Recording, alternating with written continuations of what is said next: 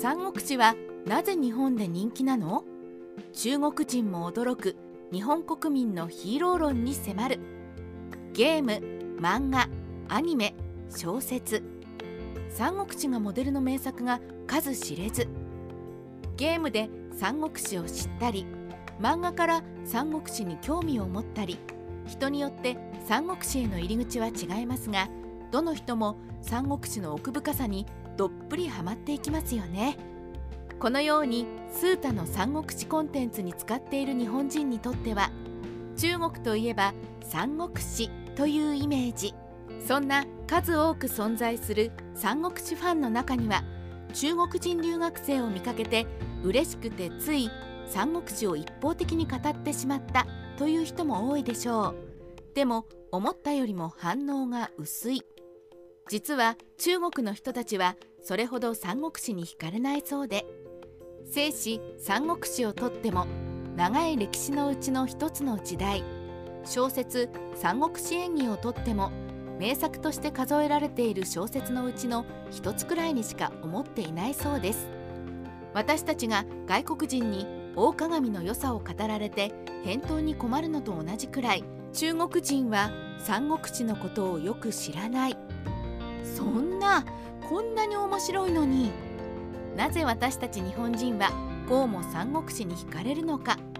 三国志のヒーロー劉備に焦点を当てその謎を徹底検証してみました。悲劇のヒーロー。人は喜劇よりも悲劇が好きです。それは古代ギリシャアガメムノンオイディプス王。メディアをはじめとする何百何千もしかしたら何万という悲劇の数が喜劇の数を圧倒していることからも推し量ることができます。三国志演義も悲劇に分類されるでしょう。主人公劉備の天下の混乱を収め民を案じたいという思いは儚くも散ってしまいます。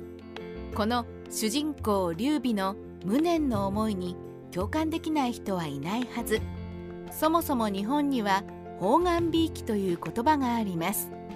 源義経は兄頼朝のために力を尽くして平家を滅ぼしたにもかかわらず頼朝に謀反人の濡れ衣を着せられ奥州平泉まで落ち延びます。しかしそこでののんびりとした日々も続かずついに頼朝の追っ手に見つかり自害。そんな悲劇のヒーロー義経に同情せずにいられないのが日本人の佐賀なのです。曹操という強大な敵に果敢にも立ち向かった劉備ですが多くの犠牲を払ったにもかかわらずついに打ち破ることが叶いませんでした。その劉備に一種の方眼美意気にも似た情を抱くのが日本人。だからこそ日本人は三国志に心を寄せるのでしょう。頼りないヒーロー。優柔不断なでもでもだってちゃん。しかも頑固で人の話を聞き入れないことで有名な劉備。頼りないヒーローですがこの頼りなさこそが肝。主君の欠点をカバーする数々の魅力的な名臣たち。武の関羽張飛長雲。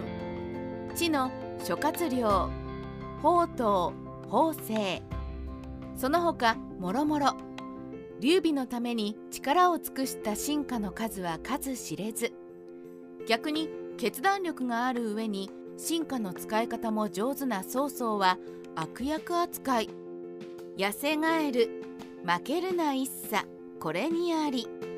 このような気持ちになるのも日本人だからなのかもしれません。人徳が高いヒーロー。母親に高いお茶を買ってあげる高校息子。どのような人にも礼儀正しく接し二回り近く年下の諸葛亮を3個の霊を持って迎えた劉備。その仁愛は民草にまで振りまかれる。劉備の魅力は人に担がれる立場にいながら決して威張らず常に謙虚であったところ。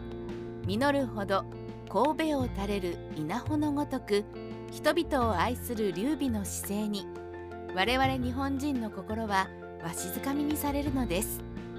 庶民派ヒーロー。劉備は物語の初めに縁売りとして登場します。母親と2人だけでつつましく暮らす縁売りの姿に親近感が湧く人も多いでしょう。そして宿敵として現れる曹操は劉備とは対照的に名門貴族。一般庶民である自分に庶民的な劉備を。悪徳官僚など庶民から搾取する側の人間に勧誘曹操を重ねて三国志を読む人も少なくないのではないでしょうか。逆境に負けず困難を打ち砕いて邁進する主人公の姿は製品を良しとしてきた日本人にとって爽快なものであることに違いありません。日本人の心をつかんで離さない三国志。今回はヒーロー論に絞って検討しましたが人気の秘密はそれだけではないはずその秘密を探しながら読んでみるのも面白いかもしれませんね。